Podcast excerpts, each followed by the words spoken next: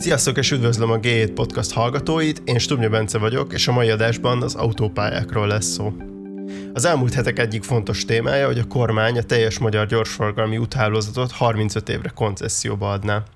Ez nagyjából annyit jelentene, hogy a gyorsforgalmi utak nagy részének üzemeltetését és a jövőben tervezett utak építését egy vállalatra bíznák, ami ezért évente rendelkezésre állási díjat kapna, és ebből kellene kigazdálkodni a fenntartás mellett az új utak építését is. A tervről mindenkinek más jut eszébe, attól függően, hogy hova húz politikailag, a kormány szerint azért van szükség magántőke bevonására, mert új utak építésére a következő költségvetési ciklusban már nem lesz EU-s pénz. A terv kritikusai szerint viszont szakmailag sem megalapozott a rossz emlékű PPP konstrukciókra hajazó megoldás, ami ráadásul beleillik abba a folyamatba, hogy a kormány állami vagyonokat alapítványokba szervez ki, amivel az esetleges választási vereségre készül. A mai adásban Bucski Péter kollégámmal és dr. Juhász Matthias közlekedési szakértővel fogjuk végigbeszélni ezt a témát. Péter, Matthias, köszönöm, hogy elfogadtátok a meghívást, és sziasztok! Szervusztok! Sziasztok! Akkor az első kérdésem az az lenne, hogy miért akarja az állam az autópályarendszert koncesszióba adni, mik ennek szerintük az előnyei, és miért kell az eddigi rendszert megváltoztatni? Ez egy viszonylag új koncepció, ennek korábban nem igazán látszott eh, az, hogy erre készülnek. Ez azért is furcsa, mert eh, az uniós fejlesztési ciklusra, vagy ez egy 7 éves fejlesztési ciklus úgy készült a kormány, hogy a különböző koncepciókban voltak állami fejlesztésekhez uniós eh, források betervezve. Innentől kezdve pedig ez nagyon nehezen érthető, hogy erre mi szükség van. Ez egy világszinten is azért egy elég ritka kon- konstrukció, hogy egy egész autópálya hálózatot, ami ráadásul már alapvetően kész van, odaadnak egy üzemeltetőnek, és ráadásul ez egy jól működtetett rendszer, tehát a magyar autópálya hálózat működtetésével nem igazán mondhatjuk, hogy lenne probléma, teljesen európai színvonalon, magas színvonalon zajlik, tehát leginkább nem lehet érteni, hogy erre miért volt szükség. Pontosan milyen utak kerülnének koncesszióba, és miért vonatkozik az üzemeltetésre ez a koncesszió, és miért nem csak az új utak építésére? Alapvetően ugye a magyar autópálya hálózatról és gyorsforgalmi úthálózatról van szó, ebből kettő szakasz jelent kivételt, az elhíresült PPP-s szakaszok, az M6-os autópálya és az M5-ös autópálya, amiért Magyarország évente 120-130 milliárd forintot fizet rendelkezésre állási díjba. Ebben benne van ugye, hogy megépítették ezt az autópályát és üzemeltetik. A többi autópálya, egy közel, tehát a teljes magyar autópálya hálózat közel 2000 kilométer, ugye az a többi része, és egy idejét, hogy mennyi kilométer, az sose olyan egyértelmű, mert nem csak a főpályák vannak benne, hanem kapcsolódó útszakaszok, csomópontok, és hát ez a teljes magyar autópályahálózat tulajdonképpen. Ami az üzemeltetést illeti, ugye ezt jelenleg a Magyar Közút egy 100%-ban állami vállalat végzi, ennek a teljes költsége nem éri el évente a 100 milliárd forintot, itt ismét csak ugye a a PPP-s autópályákra többet költünk, amik összesen nem érik el a 400 kilométert, mint a 30 ezer kilométernyi közúthálózat fenntartására. Azt nem lehet pontosan tudni, hogy az autópályák fenntartása mennyibe kerül, ugyanis a magyar közútnak a beszámolóival ez nem derül ki, de feltehetőleg ez valami 20-30 milliárd forint lehet maximálisan évente. Ehhez képest ugye az új utak építése az egy sokkal nagyobb nagyságrendről szól. Erre a magyar állam az elmúlt években 3-400 milliárd forintot költött saját és uniós forrásokból. Az pedig egy jogos kérdés, hogy miért van szükség, hogy a koncesziót is egyben egy csomagban adják oda. Hát ez nagyon jó cashflow-t és nagyon profitot tud biztosítani, hogyha egy megfelelő kézben kerül, és ugye itt azért a 35 éven keresztüli cashflow egy nagyon jó alapja lehet egy későbbi hitelfelvételnek is fedezetként. Beszéljünk most arról a részéről, hogy ugye új autópályák építéséről is van szó. Ennek mi a, az oka, mi indokolja ezt, és szakmailag egyáltalán indokolható-e az, hogy új autópályákat építsenek Magyarországon? Hát én azt gondolom, hogy nagyjából az a gyorsforgalmi hálózat, ami Magyarországon szükséges, az hogy többé-kevésbé kiépült. Ugye van egy-két hiányos rész, nem mindenhol érnek el ezek az úgynevezett TNT transeurópai koridorok a határig, de ezeket leszámítva szerintem, hogyha megnézzük, akár lakosszám, akár terület arányosan Magyarország ma már azért nincsen elmaradva a gyorsforgalmi úthálózat tekintetében. Tehát ilyen szempontból mondjuk, hogy feltétlen kell újakat építeni nagyon nagy számban, azt, azt azért nem gondolom. Nyilván lehet javítani még elérhetőséget egy-egy ország részben, és ez akár jelenthet természetesen területfejlesztési dolgokat, vonatkozásokat is. Én azt gondolom, hogy igazából ez az egész koncepció, ez egy finanszírozási formáról szól.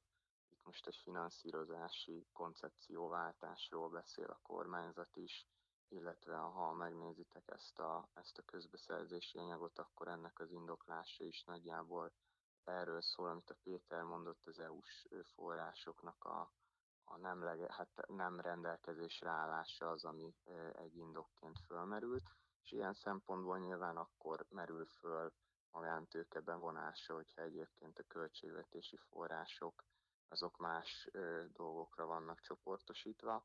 Ilyen szempontból akár még azt is lehet mondani, hogy ez egy jogos felvetés lehetne az építés tekintetében, de hát ahogy azt láttuk az elmúlt években, évtizedekben, a, amikor PVP alapon épültek autópályák, akkor a hazai viszonyok között meglehetősen nagy eh, sikertelenség, túlárazás és egyéb problémák merültek föl. Tehát ilyen szempontból mindenképpen egy, eh, én azt gondolom, hogy kockázatos lépés.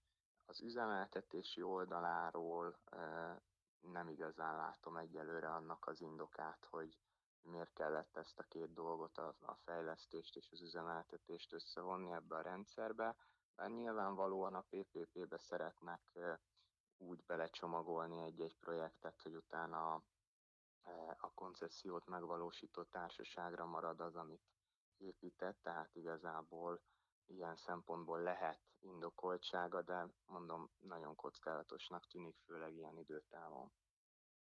Az üzemeltetés az egyébként pontosan mit jelent, tehát milyen feladatok járnak ezzel együtt?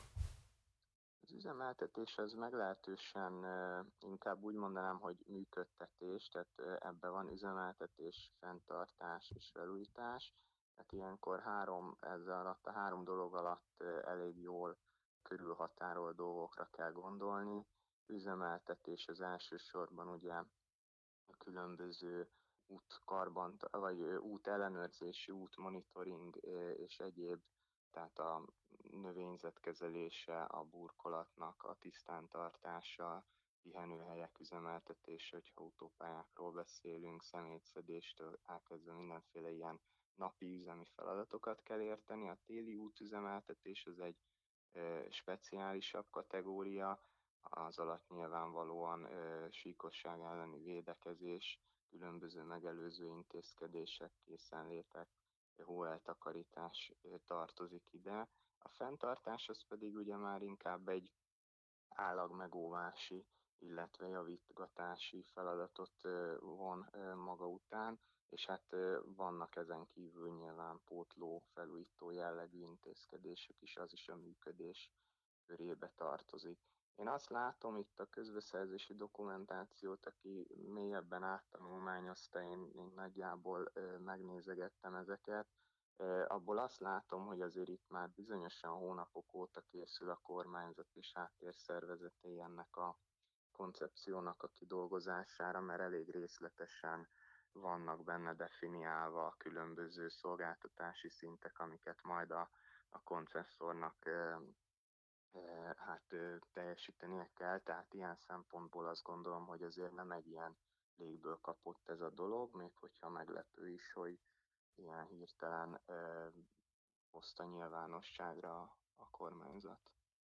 Ennek kapcsán még talán azt lehet kiemelni, hogyha ugye ez az érvelés, hogy nincs pénze a kormányzatnak a közutakra, vagy hát a fejlesztésre, az azért érdekes, mert a gyorsforgalmi úthálózatról a a bevétele 300 milliárd forint fölött van évente, ennek a nagy része a tehergépjárművekből érkezik, és hát az egész közúthálózat üzemeltetése ugye nem éri el a 100 milliárd forintot, tehát 200 milliárd forint bőven jut fejlesztésre évente a fenntartáson felül, azért ez egy elég jelentős forrás, és ugye a főutaknak, regionális utaknak a fejlesztésére pedig továbbra is azért lehet uniós forrásokat igénybe venni.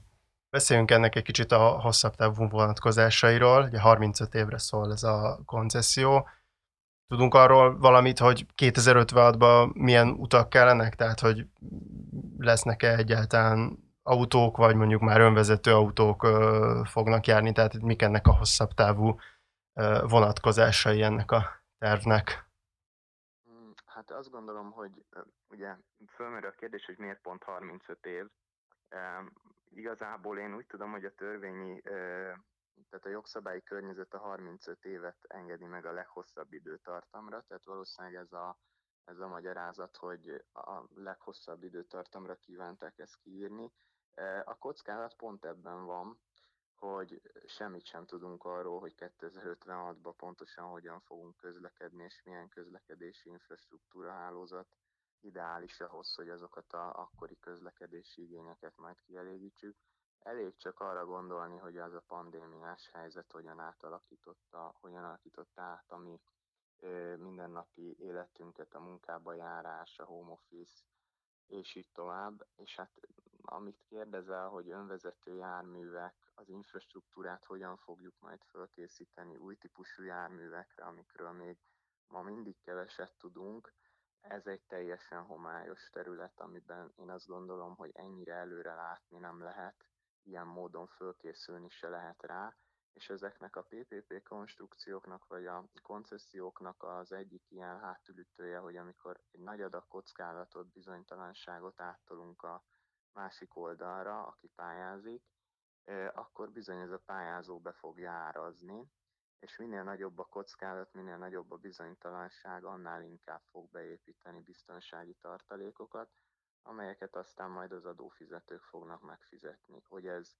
egy, tehát ez, ez sülhet el jól is, hogyha adott esetben úgy alakulnak a dolgok, meg történhet az is, hogy iszonyatosan túlárazott lesz a dolog, ahogy azt láttuk számos esetben itthon. Ennek kapcsán ugye a PPP-s projektekkel talán a legnagyobb probléma, hogy nagyon hosszú távra megkötik az állam kezét is, tehát ezt láthattuk, hogy 2010 után a Fidesz valóban próbálkozott annak a jogi feltárásra, vagy mit lehet tenni ezek a rendkívül előnyteles szerződésekkel, amin, amin számításunk szerint ugye 3000 milliárd forintot is bukhatott volna az állam, vagy hát bukhat az állam a teljes futamidő alatt. És ugye pont az a probléma, hogyha van egy ilyen szerződés, akkor például mit lehet azzal kezdeni, ha benzinkút helyett mondjuk áramtöltő pontokat kell létrehozni, hogyha bizonyos területeket lefixelnek, hogy ki, akkor azon nem lehet változtatni, ez ilyen hosszadalmas jogi eljárásokat is maga után vonhat, vagy például ugye meghatározták most azokat a szakaszokat, ahol kétszer-három sávosra szeretnék bővíteni az utakat, ha ott egyszer valaki majd kétszer négy sávosra szeretne bővíteni, és ez a koncesziós társaság joga, akkor ugye elég messze vezet ez, hogy akkor majd mit lehet, nem tudom, 20 év múlva csinálni, de ugyanígy ilyen kérdés lehet, hogyha mondjuk valahol már új csomópontot akarnak létrehozni, akkor ez nem olyan egyszerű, az államnak be kell bevonni a koncesziós társaságot. Egyébként erre nem tértünk ki ennyire részletesen, de ez a koncesziós megoldás, ami most ebben a közbeszerzésben van, meg ezek a régi PPP-s projektek, tehát, hogy itt mik a, a, a különbségek és a hasonlóságok, ebbe egy kicsit bele tudunk még menni? Hát a fő különbség az az, hogy ugye itt egy olyan autópálya szakaszt kap meg a, a nyertes, amit nem ő épített. Tehát a, az új szakaszokat viszont ugyanúgy, mint egy PPP-s társaság saját maga fogja megterveztetni és kiviteleztetni, ennek kapcsán ugye érdemes kiemelni, hogy ez, ez a több száz milliárd forint évente kikerül a közbeszerzési kiírás hatája alól, tehát ez egy ilyen érdekes fejlemény azért. És ugye egy másik érdekes kérdés ennek kapcsán, ugye, hogy, a, a, hogy mi tartozik még ebbe. Ugye tulajdonképpen a többi része ugyanaz. Ugyanúgy az állam fizet ezért, tehát nem magának a társaságnak kell a díjakat begyűjtenie, ahogy mondjuk magán pénzből épülő autópályáknál mondjuk korábban Nyugat-Európában vagy az Egyesült Államokban szokás volt.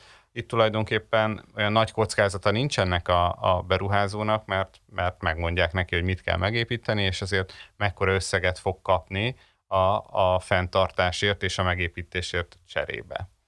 Térjünk még ki egyébként szerintem arra, hogy vannak-e erre mondjuk európai példák, vagy ez, ez hasonló európai példák egyáltalán, és hogyha vannak, akkor ott, ott mi szükséges ahhoz, hogy mondjuk ez ne legyen ráfizetéses a, az államnak? Tehát, hogy tud, tud egy egyáltalán jól működni egy ilyen rendszer? Én azt gondolom, hogy tud jól működni akár egy ilyen rendszer. Itt azt fontos látni, hadd menjek vissza a legesleg első magyar példára, a Lánchíd esetére, az ugye koncesszióban épült, és előrébb tud hozni akár egy fejlesztést. Ez a szerintem elsődleges előnye.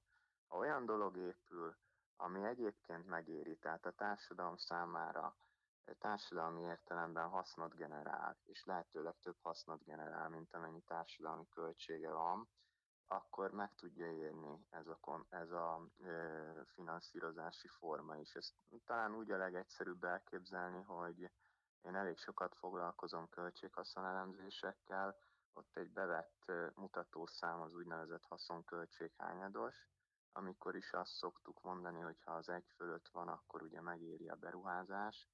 Ezt úgy kell elképzelni, hogy minden ráköltött forint után, hogyha több mint egy forint a haszon, akkor már ugye társadalmi szempontból megtérül a dolog. Hogyha egy beruházás mondjuk egy ilyen mutatót tekintve, vagy itt egy beruházás csomag egy ilyen mutatót tekintve mondjuk eléri az 1,5-ös haszonköltséghányadost, akkor azt jelenti, hogy ebből, a, ebből az 50%-nyi többletből, haszonból valamennyit, hogyha odadunk a magánberuházónak, akinek a pénzét használtuk, tehát lemondunk ennek a haszonnak egy részéről cserébe azért, hogy előbb részesedjünk belőle, akkor tud működni. A gond az szokott lenni, hogyha nem megtérülő beruházások, vagy ennyire nem jól megtérülő beruházások épülnek, illetve akkor szokott gond lenni, hogyha jóval nagyobb az a magántőke beruházásából eredő többletköltség, amivel egyébként már lehet, hogy átfordul a projekt egy nem megtérülő esetre. Hát ilyen szempontból, mondom, kockázatos ez a dolog, és hát azt, azt nem szabad elfelejteni, hogy a magyar környezetben rengeteg olyan, tehát az általános kockázat és bizonytalansági tényezők mellett a mi intézményi társadalmi struktúráinkban rengeteg olyan dolog van beágyazva, ami az ilyen hosszú távú együttműködéseket bizalmi ö, alapon is működő konstrukciókat nem feltétlenül a, az olcsó és megbízható irányba tolja, tehát tágítani fogja. Itt erről nem nagyon volt szó még, de hogy a, itt emlegettem az, a kérdés elején még az európai példákat, hogy erről mit tudunk. Én nem tudok olyat mondani, ahol, nagy, tehát ahol ilyen jelleggel egy egész hálózatot üzemeltetésestől átadtak volna koncesszióba. Ha jól tudom, Olaszországban működött valami hasonló, itt azért azt fontos felemlegetni, hogy sok esetben, amikor így versenyeztetéssel történik egy üzemeltetőnek a kiválasztása, akkor azért fölmerülnek ott is minőségi problémák. Tehát amikor az ár az elsődleges versenytényező, akkor a minőség nyilván valamilyen módon rögzítve, hogy mit kell tudni biztosítani, de sajnos a tapasztalat szerintem azt mutatja, hogy ezt nem mindig sikerül aztán, aztán bevasalni a vállalkozón. Tehát ilyen szempontból, hogyha belegondolunk akár az olaszországi műtárgy fenntartási, felújítási problémákra, amikből ugye sajnálatos módon történtek tragikus esetek is, hát akkor bizony el kell gondolkodni azon, hogy ilyenkor lehet, hogyha jobb, lehet hogy jobb, hogyha az állam saját kézben tartja e, ezeket a dolgokat. Ugye a PPP mellett néha az is szó, hogy a privát szféra hatékonyságát próbáljuk kihasználni. E, azonban az útüzemeltetés terén a magyar közút vonatkozásában én nem éreztem, vagy nem érzem annyira ennek az indokoltságát, hogy itt feltétlenül erre, erről lenne szó, tehát ilyen szempontból is egy picit érthetetlen ez a fajta irányváltás. Itt az olasz példa kapcsán érdemes arra kitérni, hogy a tavalyi évben sikerült visszavásárolni a legnagyobb részét az olasz e, autópálya hálózatnak, ez a Benetton családhoz köthető. Egyébként a kínai állammal azt hiszem még, aki a 12 vagy 13 százalékos tulajdonosa ennek a társaságnak még nem állapodtak meg. E, ugye itt a Genovai híd baleset után elég erős társadalmi nyomás volt, hogy ezt a magánbefektetőktől vissza kell szerezni. Az látszott, hogy a, a az olasz autópályahálózat üzemeltetési minőség azért messze elmarad az európai színvonaltól. Elég csak arra gondolni, hogy egy észak-olasz autópályán, ahol óriási forgalom van egyébként, milyen műszaki megoldásokat és milyen balesetvédelmi megoldásokat alkalmaznak, tehát minden európai tesztben elég rosszul szerepeltek ezek a szakaszok. Másrészt pedig ugye azt érdemes végig gondolni, hogy amikor egy ilyen óriási nagy projektet adunk oda, akkor ennek óriási finanszírozási költsége is van, és hát ehhez azért elég nehéz piaci alapon jó áron finanszírozást találni. Ugye hát az elég nyilvánvaló, hogy a, az állampapíroknál olcsóbb finanszírozást elég nehéz találni. Elég kétséges, hogy amikor évi több száz milliárd forintot kell előteremteni valakinek, és azt finanszírozni, az hogyan lehetne olcsóbb, mintha ezt az állam csinálná. Tehát itt ugye lehet azt várni, hogy a magánbefektető egy olyan hatékonyságot hoz, mondjuk akár a nagy beruházásoknál jellemző korrupció visszaszorításával, vagy, vagy hatékonyságban, ami, amitől ez jobb lesz, azért ezt elég nehéz feltételezni, és a gyakorlatban egyébként sehol a világon nem látszik, hogy azért olyan nagy hatékonyságot sikerült volna azzal elérni, hogy, hogy ezt magánberuházó végez ilyen nagy infrastruktúra beruházásokat. Sokkal inkább az jön ki, hogy bármilyen jó szándék mellett előjönnek olyan problémák, akiket nagyon nehéz kezelni a, a pályázati dokumentációban, a szerződésekben, és nagyon sokszor jogviták, elszámolási viták alakulnak ki ebből, vagy, vagy egyszerűen olyan úgy valósul meg az infrastruktúra, hogy, hogy nem teljesen a társadalmi érdekek szerint. Tehát egyszerűen bejön a, a, a beruházónak az érdeke, ha mondjuk hiába csökken a forgalom, és azt gondolják, hogy megérni egy beruházást elhalasztani pár évvel, akkor ez, ha befektetőnek nem a pénzügyi érdeke, akkor ő nem fogja elhalasztani, de ez fordítva is lehet, hogyha előrébb szeretnének hozni, akkor, akkor az nehézkes lehet egy ilyen konstrukcióban. Mi várható most a következő időszakban, mikorra zárul le ez a közbeszerzés, és hogyha, hogyha ez sikeres lesz ez a közbeszerzés, akkor annak mi lesz a közeljövőben a következménye? Tehát maga a közbeszerzés az kétkörös, ez az előminősítő kör, e, ez itt július elején fog, vagy július elején zárul, és valamikor az év hátralevő részében szeretnék ugye a második kört lezárni. Amennyire így a dokumentációból kiderül, a végcél az valahol az, mert hogyha ott olvasgatja az ember, hogy a autópályamérnökségek, meg a különböző telephelyeknek az átadása 2022. májusig meg kell történjen. Ott a szerződések feltételei között szerepelnek ilyen kitételek, akkor az várható valószínűleg, hogy ez valamikor a tavasz folyamán élesedhet. Én azt várom, hogy egy ekkora volumenű dolog, tehát amihez ekkora tőke, és hát nem elesleg szaktudás és minden egyéb szükségeltetik. Valószínűleg ez tényleg meghaladja részben a, a hazai kereteket, ettől függetlenül nem hiszem, hogy óriási verseny lesz majd, és alakul ki ezért a koncesszióért, hanem inkább szerintem az várható, hogy egy-két külföldi mellékszereplő bevonásával valamilyen nagy magyar konzorcium ezt el tudja nyerni, ami szerintem félő, az az, hogyha nincs túl nagy verseny, vagy egyáltalán nincs verseny, akkor ez sajnos teret engedhet annak, hogy a vállalkozó a különböző kockázatait igen nagy mértékben beépíti az árba, amit majd aztán a 35 év során ki kell fizetni. Nagy nemzetközi szereplőről nem lehet hallani a piacon, aki érdeklődést mutatna a tender után. Tényleg az látható, hogy itt akár még állami társaságok is ennek a koncessziónak a részesei lehetnek, adná magát, hogy a Magyar Közút továbbra is ellássa a konzorcium tagjaként ezeket a munkákat. Ugye ez egy elég takarékos megoldás lenne, hogy e, e, egy társaság részéről, aki egy összeáll erre a koncesszióra.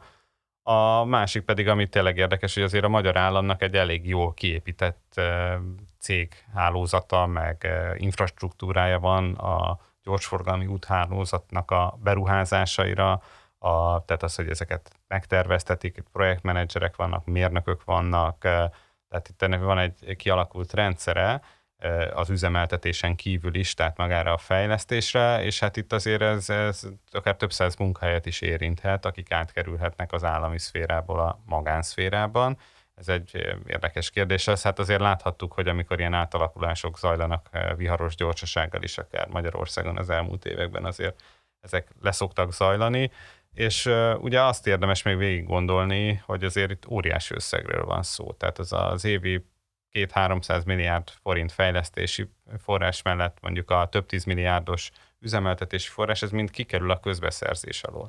Tehát, hogyha azon, tehát ez akár az építőiparnak egy jelentős része tulajdonképpen az útépítéseknek a meghatározó részét ez, ez lefedi, és tulajdonképpen itt az a társaság, vagy az, a, a, a, aki összeállít erre a koncesszióra, ő lesz a legfontosabb szereplő a magyar építőiparban a magyar állam után, sőt, akár a hazal összevethető nagysággal rendelkezhet.